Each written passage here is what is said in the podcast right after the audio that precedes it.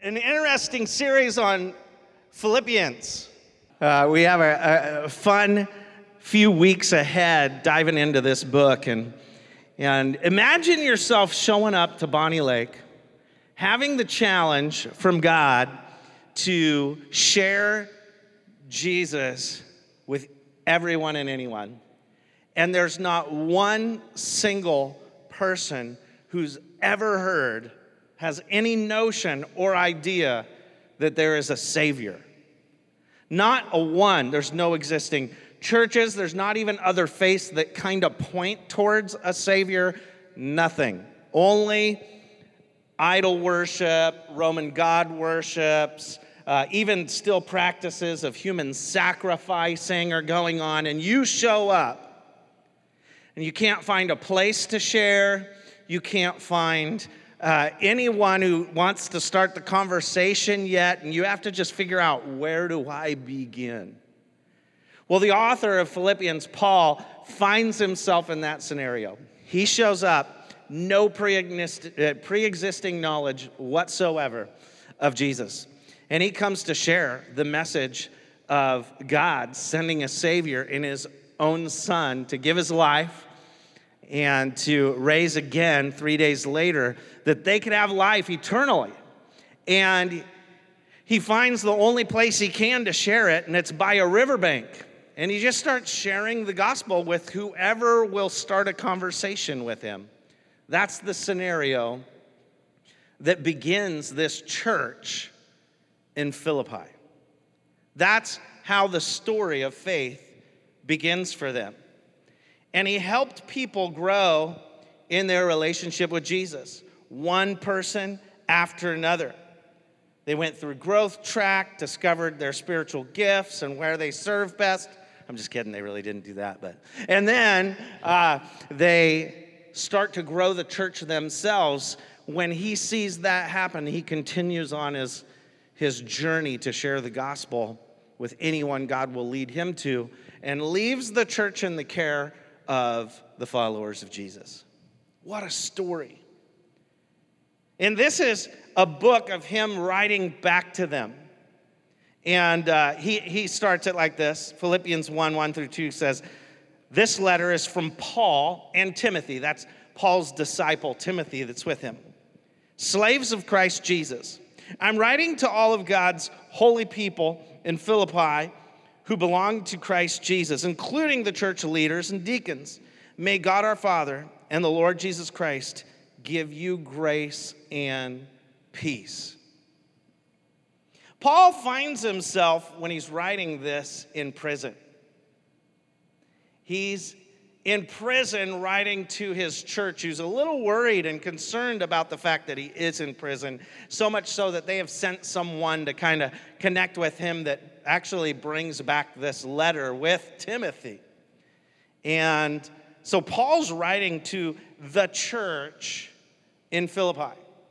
He's writing to now what has become a church, not just like it's easy to read this and go, oh, yeah, it's like if I was gone and I wrote a letter to Open Life. No, no, no, no. This is like if I've been gone and write a letter to the church, like everybody who follows Jesus in Bonney Lake, so they could all be on the same page as to how they're an example of Jesus to the community. That's what's being written. A challenge to the entire church. Many he's never met because the church has continued to grow without his presence. But yet he loves them and he prays for them just the same. Sometimes studying scripture and like diving in as a, as a pastor, it's one of the benefits, I think, because you're probably not, I, I doubt this week, maybe you did, but I highly doubt you just grabbed a book of the Bible and thought, I'm going to study a few commentaries on this book. This sounds fun and enjoyable. I have nothing else to do. Sunny outside, but I'm going to lock myself in a room with a bunch of software that'll show me all the context of a scripture passage. Probably not. But the fun thing about it is that I get to do that. And sometimes you read something that's amazing. And uh, I just love how it's worded in this. It's called a handbook on Paul's letters to Philippians. Good name for a commentary. And the phraseology here is awesome, how it, it shows even the gospel within the greeting of Philippians. And it says this um, the phrase grace and peace, combining the Christian concept of grace with the Jewish view of peace, both terms either related to or involved in, are uh, involved in standard greetings. It's a formula often used in the early Christian greeting. Grace expresses God's love to sinful people who do not deserve love, the love manifested in the life, death, and resurrection of Jesus. And peace in this context means not simply an absence of troubles or anxieties, but a state of total well being, a wholeness of life resulting from forgiveness of sins and reconciliation to God through Jesus. The ultimate source of grace and peace is obviously God, whom Jesus revealed as Abba Father. But to the extent that such blessing is made possible only through Jesus, who is confessed as Messiah, Christ, the anointed King, and exalted as Lord by the resurrection, he too is to be acclaimed as the giver of grace and peace. All from a greeting grace and peace to you, right? And it's like, yeah, grace and peace. Wow, that totally makes the gospel known. There's so much behind what we read and can just skim past in Scripture, isn't there? Jesus is the giver of grace and peace, the source of life, and full of every single, I, I mean, we just, every single ounce of God's love is extended to us through Jesus. And so, as sinners, we have grace. As followers of Jesus, we have peace. And all this from a greeting. The encouragement from reading through an entire book and preaching through an entire book is unique. This is why we do it. Open Life believes in preaching through a book, and we try to do it every year.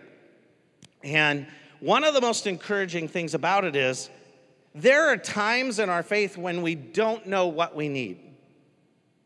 It's like we get to a place where it's easy to share kind of our pet subjects or what our felt needs are. Man, we have these felt needs in our world today, so we should preach a series on this. But going through a book of the Bible, we discover things we didn't know we needed, but we need. Does that make sense? It's like, oh my goodness, I had no idea that that would be needed right now at this point in time when we planned at the beginning of the year to do Philippians right now. That's why we love preaching through the book Uh, of the Bible, like in series like this, because maybe you need grace right now. Maybe that's the place you found yourself as I need the grace for, for the, the sin that I've slipped back into. Or maybe you're finding yourself in anxious moments and fear. School year's coming, anxieties are high, and it's like, I need this peace you speak of, right? Wherever we find ourselves, God is faithful and He'll give us content to grow from. And uh, I don't know, I just, I hope it encourages you like it encourages us as we dive into Philippians. So we're going to get to the rest of it. Here we go for today. Philippians 1 3 through 11 says, Every time I think of you, I give thanks to my God. Whenever I pray, I make my requests for all of you with joy. For you have been my partners in spreading the good news about Christ from the time you first heard it until now. And I'm certain that God, who began the good work within you, will continue his work until it is finally finished on the day when Christ Jesus returns. So it is right that I should feel as I do about all of you, for you have a special place in my heart. You share with me the special favor of God, both in my imprisonment and in defending and confirming the truth of the good news. God knows how much I love you and long for you with the tender compassion of Christ Jesus. I pray that your love will overflow more and more and that you will keep on growing in knowledge and understanding. For I want you to understand what really matters so that you may live pure and blameless lives until the day Christ return. May you always be filled with the fruit of salvation, the righteous character produced in your life by Jesus Christ, for this will bring much glory and praise to God. That's some solid stuff right there. We have a couple thoughts about it, but uh, um, the reality is we think Philippians is challenging us to discover that, that living as a Christian means seeing our own story as a living expression of Jesus' story. We are a living expression of Jesus' story. I guess the question would be how is the transforming power of personally knowing Jesus impacting the understanding of Jesus in the world around you? How is your relationship with Jesus impacting your blast radius, if you will, put in Bob Goff language? The big idea today is God is continuing a good work in you. God's work in you. He's continuing it. It says there in verse 6 I'm certain that God, who began a good work within you, will continue his work until it is finally finished on the day when Christ Jesus returns. Literally speaking of the return of Christ from heaven. God will do the work. I think that's interesting, and you got to catch that. It doesn't say that you've started working and you need to work harder. It says, God will continue the work. Don't work harder. Trust the hard work that's going on inside you, right? I think sometimes we will work so hard to maybe earn this relationship that already exists through love. Through the love of God. He sent His Son, it's already been done. There's a work in you as you embrace that understanding that has begun. God's working in you. We need to trust that He's working in us. And maybe that's what you need to hear today. Is to not turn back, not get discouraged, not walk away because we get discouraged of our own faithfulness, but in reality, it's God's faithfulness at work within us that we need to be resting in. 2 Corinthians 9:13 says, "As a result of your ministry, they will give glory to God. For your generosity to them and to all believers will prove that you are obedient to the good news of Christ. The church had just sent a, gracious offering, and, and it had astonished Paul, the author here as well. And he just wants to say, Your ministry is making a difference. Like your ministry is impacting people way beyond what you can comprehend. The good news began with the good news of salvation, and it continues through the follower of Jesus. And he's trying to make that known to multiple churches, multiple communities that he shared the gospel. The work that came to you is continuing through you. We need to trust it, and we need to be active within it. Right? We need to be active in sharing what is referred to here as good news. Same commentary, a handbook on Paul's letter says this Good news itself refers to the salvation that God has made possible through the death and resurrection of Jesus Christ. The word appears nine times in Philippians and is used in a variety of ways. It is the message about Jesus Christ that is proclaimed, defended, promoted, spread, and advanced. It is also the standard of Christian living and the basis of all faith. The phrase in this context is not a reference to the Philippians sharing and accepting Paul's preaching, but rather to their active participation in the work of the gospel. It may therefore be expressed as in proclaiming the good news to others or in the telling of the good news to others. Paul's literally saying, Man, it's so cool to see the progress of the faith through you. And I love it. My heart is drawn in joyful remembrance of these stories I'm hearing. And, and again, Philippians had sent a messenger to check on Paul in prison to see how he was doing.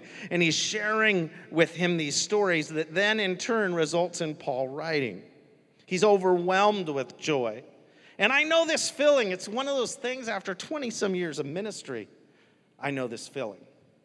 That I could open up a, an Instagram post or a Facebook post and, and see someone, Ryan Brewer, for instance, I'll grab uh, some names off the top of my head here, leading a youth ministry at New Life in, in uh, the peninsula. Hundreds of students gathering for camps. He's sharing, he's doing crazy stuff, and, and, and just leading uh, multiple dozens of leaders and, and uh, serving the youth culture over there. And you're just like, you see those pictures and go, Thank you, Lord, that I had a season of sowing into his life. I mean, I can pray for him with all joy. Tony Mitchell started a church in Spokane Valley, serving it, going from meeting in a school to building out some retail fronts. I had a chance to go speak at his church earlier this year, and just like, you're working your tail off for the gospel, Tony. Yes. When I pray for him, there's just this. This guy you may know, his name's Jaden Haynes, who I've known since he was like, he's still tall, I think. But anyway, when he was in junior high, watching his faith grow and lead uh, here at Open Life, it's like, come on. This is just, when I pray for his family, I pray with joy out of years of observation. Six years ago, we met a kid in the red light district of Surabaya, Indonesia, when the Huff family last went to Indonesia. And, and when we went back just a month ago and we're, we're sharing in a school and in an orphanage, this same kid, Stefanos, Stephen is what I call him because I'm American. Uh, I was like, they all call him Steph, Pak Steph or something weird, but I was, I was just like, Stephen, what's up? You know, I saw his face the first Sunday. I'm like, that's the kid. That's the kid we met in the red light district that was just starting a discipleship program. They're trying to show him the gospel and reveal the gospel to him. Now he's in university and serving the ministry of ICA to other communities, outreach communities. And when we were doing stuff at the elementary school and at the orphanage, he was our translator. Man, what joy. I wasn't even part of that labor, just a part of the story, a little piece of that story what joy. I don't know. It's not just those in ministry, though. I get joy from, from seeing stories unfold here, watching people care for one another, watching people take up the, the, the burdens of the community. Watching Molly chase after supporting the Jansen family and, and, and jumping into doing a meetup as a walk on October 5th, and you're just going, Yes, I pray for all joy for the labor that is coming through people in our midst. I pray for all joy when your neighbors start hearing the gospel through you. It's just cool to watch from a, from a distance, to watch your sons and daughters be active in ministry at school and challenge them to live a life that is open to sharing the gospel. That's what Paul's talking about. Is seeing an active church, not just on Sunday, not just attendance, an active church in community, serving, making a difference. It's beautiful.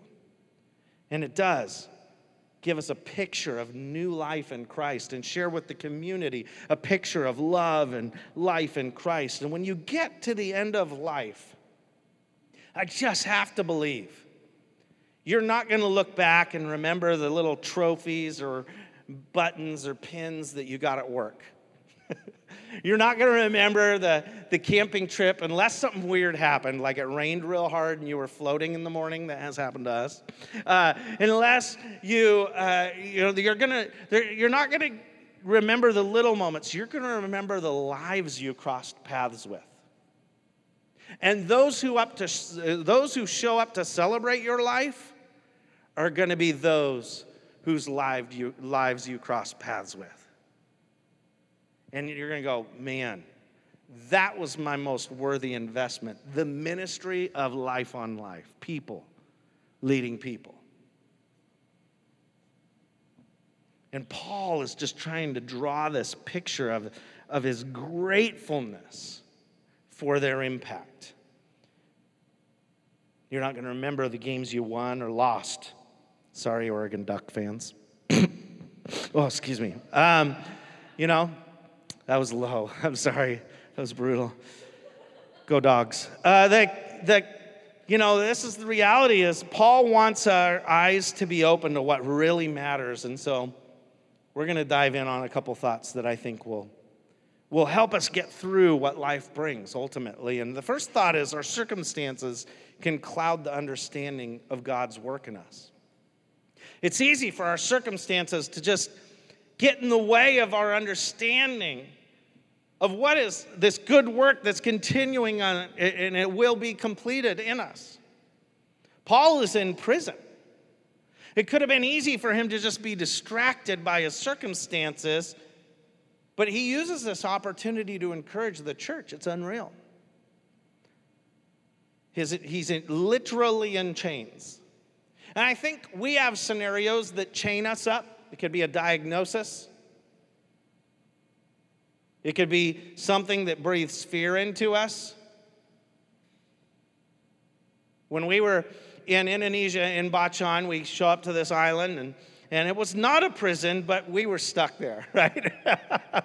I think to one of my daughters, I won't name names, Jocelyn, but the uh, uh, it felt like a prison instantly when we got there. There was no way out. Ultimately, you wanted to get out, but there's no way out. And they tell us there's been 124 earthquakes in the last couple weeks, and here's where you're sleeping. This building could fall down in an earthquake. This glass could fall down and cut you in an earthquake. You're sleeping here. There's one squatty potty with a bucket of water for a shower with pesticides in it. And you're, uh, you know, in a tsunami zone. It's a long ways until there's any elevation. Sleep good. You know, you're like, ah! You're overwhelmed. It'd be easy for all the natural circumstances to have stolen from us the ministry that was before us. So the right decision was we went into a time of worship and prayer. Maybe it looks a little different here at home, right? You get the wrong class, you get the wrong teacher, you feel like your year is horrible, students. Maybe you didn't get the promotion you thought you were going to get, and you just feel like you're in the prison of your employment. And we can lose sight of the purpose God has us there for. Paul didn't let that get in his way. And he models for us how to look through the circumstances and reflect on the people that you're impacting and reflecting on the bigger picture of our mission here on earth, and that is to make this love of Jesus known to others. From an actual prison, Paul writes, these challenges. And the challenge was he wanted them to see his fruit is their fruit, and they're sharing in his favor. They might have thought his ministry was over. They could have been, the Philippian church could have been discouraged about Paul's imprisonment. And he's like, no, no, no, let me tell you about the fruit, though, right? And I think it's something that's really hard to communicate to to the church today, still. It doesn't make sense necessarily. Jaden and I were talking about this this week. It's like, it's hard to get across to you that the work of open life, when I'm in community and something cool happens, a door opens, the favor of God is displayed. It's hard to express to you the ministry I'm doing is your ministry. And it's reversely hard to communicate the ministry you're doing is the ministry you're benefiting from. But we have to share our stories so we can understand what work is being done of the gospel through each other's lives because we're a family, we're a body, we're the church, right? When Open Life is thanked at the Sumner Bonney Lake Convocation this week, it might not seem like a big thing, but that's kind of a big thing from my perspective, of the doors of favor that have been earned through your generosity and consistency in serving the school district. When I was approached about a new leadership training for people who desire to engage their community on a deeper level this week and, and have a couple meetings about that, And you're just going, How am I at this table, Lord? Thank you that you've allowed us to serve so faithfully that they see us as a connector and a resource in the community. That's your ministry. That's your blessing. That's your favor. When a team of us distributed school supplies this Wednesday at Liberty Ridge Elementary, that's your distribution. Even if you couldn't make it to serve, that's your generosity bringing glory to God. See how this all works? How it unfolds? You being an incredible employee, serving a, a coworker, that's the ministry of the church active through you, of, of Jesus active through you. Your fruit is our fruit. We have to understand that. And, and Paul's trying to get the church to catch that while he's in prison. Why not stick on focusing on the fruit? Paul wants us to look beyond the chains, so beyond your prison, you can see the grace and peace God offers. He also wants them to see uh, just the opportunities that are ahead and that he was optimistic. And so he writes a letter of, of love, and this love is where we're going to dwell on next, right? Thought two let your love overflow more and more, he says. And he gives these four qualities that we need to really look at in that love. But first, I have a a Bob Goff quote for you this week. I saw him post on Instagram. Jesus doesn't turn people into Christians, he turns them into love. It's like, whoa, that's some good stuff right there. That's why we give out his books to our first time guests, because that's spot on. He's not into creating church people, he's into making the people the church, right? And you being active in your faith, sharing his love, all throughout community. Have you ever thought, I don't know, I just look and I, I you look at a, a, scenario and you thought, man, I've loved fully, and then you realized, oh man, I could love more. Here, eh, the only example I could think of in this, because he's saying, let your love grow, is having kids. Being a parent of four children, I was concerned, I'll just be right honest, I'll be concerned that. Uh, I had twins initially, right?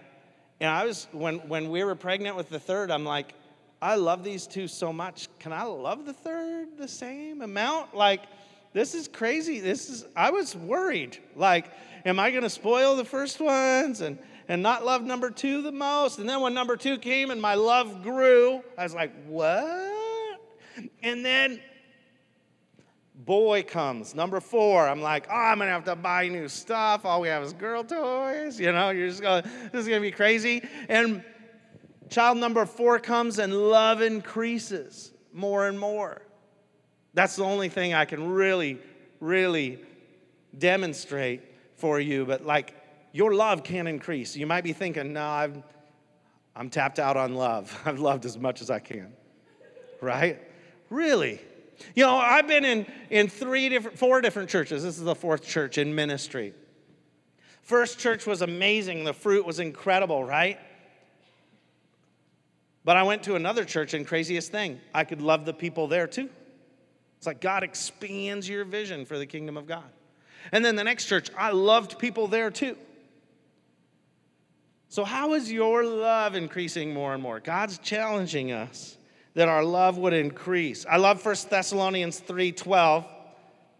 May the Lord make your love for one another and for all people grow and overflow, just as our love for you overflows.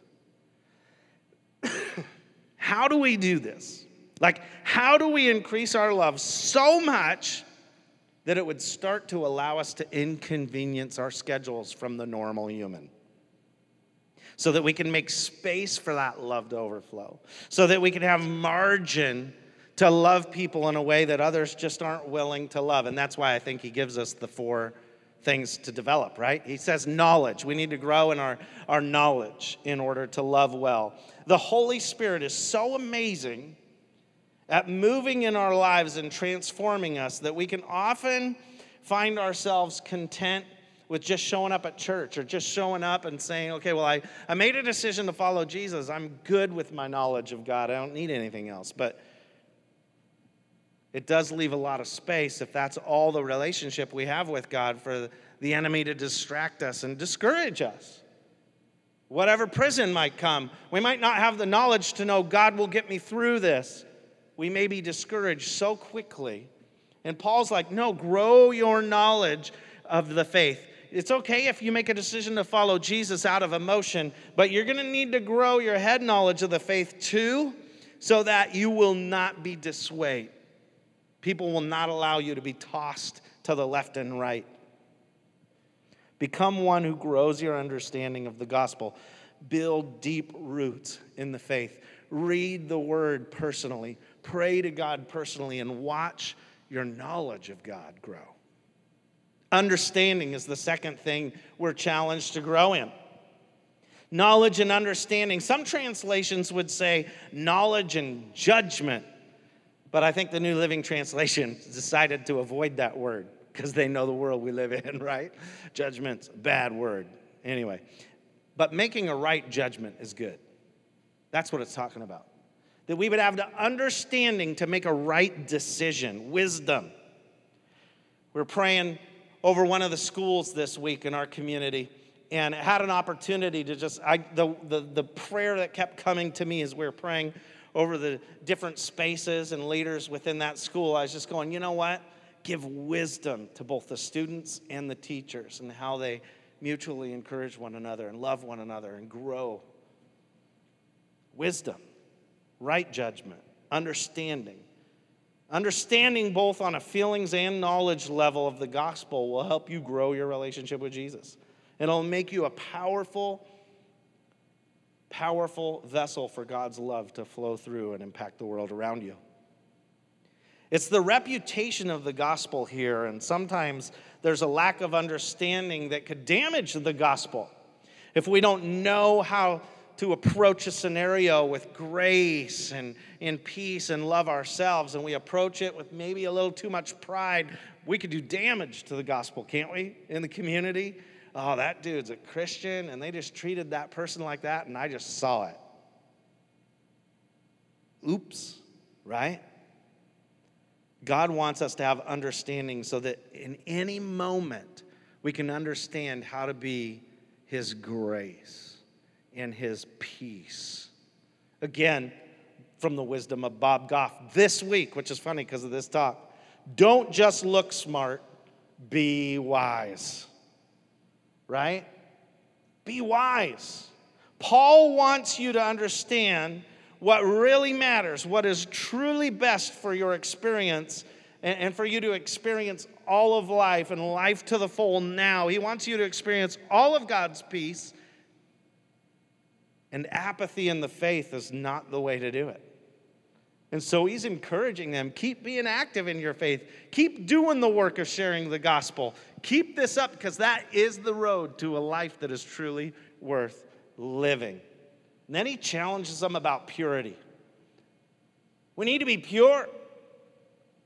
Is your mind uncluttered, is what's really being spoken of here, right? It's like have a pure understanding and knowledge. Is your, is your mind clear, or are you casting a confusing message out to the world around you? Again, oh, yeah, I'm in church on Sunday, but Friday night you'd never know it. Is that the message? Is it, is it, is it like, well, wait, I thought you said your life was being impacted by this Jesus you're meeting, but then you're treating people like this or you're living this way, and that's questionable. Man, maybe the love of God can get into me enough that I'll let Him change my behaviors. And that the message coming through my life will be a pure, uncluttered message about the grace and peace of Jesus. Paul's going after a wholesome th- uh, thinking here, right? Uncluttered understanding. He's reminding the followers in Philippi to be active in what really matters in life loving people and being an expression of Jesus' love to the world around us. It's a message that not only Paul preached, but Peter preached it. In 2 Peter 3 1, he said, This is my second letter to you, dear friends, and in both of them I've tried to stimulate your wholesome thinking and refresh your memory. Like, wake up, church, right? Peter was trying to make them aware of the difference they can make in the community, and Paul's preaching the same message. And finally, not only should we be pure, we should be blameless. Blameless. Philippians 2:14 through 16 says, do everything without complaining and arguing, one of the most quoted scriptures by parents ever, right?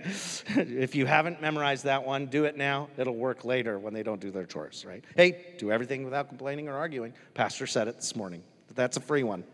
Verse 15, so that no one can criticize you. Live clean, innocent lives as children of God, shining like bright lights in a world full of crooked and perverse people.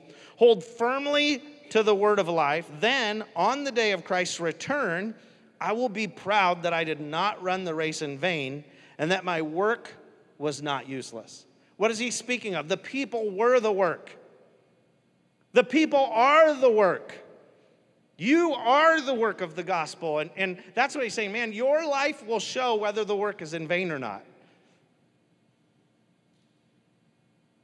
We'll hit on this in a few weeks because we'll preach through those passages in Philippians 2. But this is a repeated message throughout this book and others that Paul writes and Peter writes, John writes. We should be those who are blameless and whose life's expression leaves the world in admiration. Like, in no time like the present should we shine bright. Because, wow, there is a people who are anchored who are grounded, whose God is faithful. I can depend on these people. Honestly, that makes open life shine in the favor we have in the community because we're there. When we say we're there, we'll be there. We're faithful. We show up. We're dependable. And I hope that's your story and those you're trying to share the gospel with around you have a clean message of the gospel through your demonstration. That your life is a pure, living expression of Jesus' love to those around you.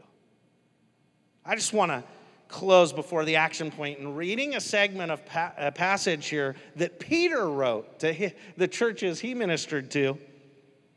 And he kind of walks through the progression that happens the same as Paul does here in Philippians that I think is one of those foundational passages. And it says this in 2 Peter 1 3.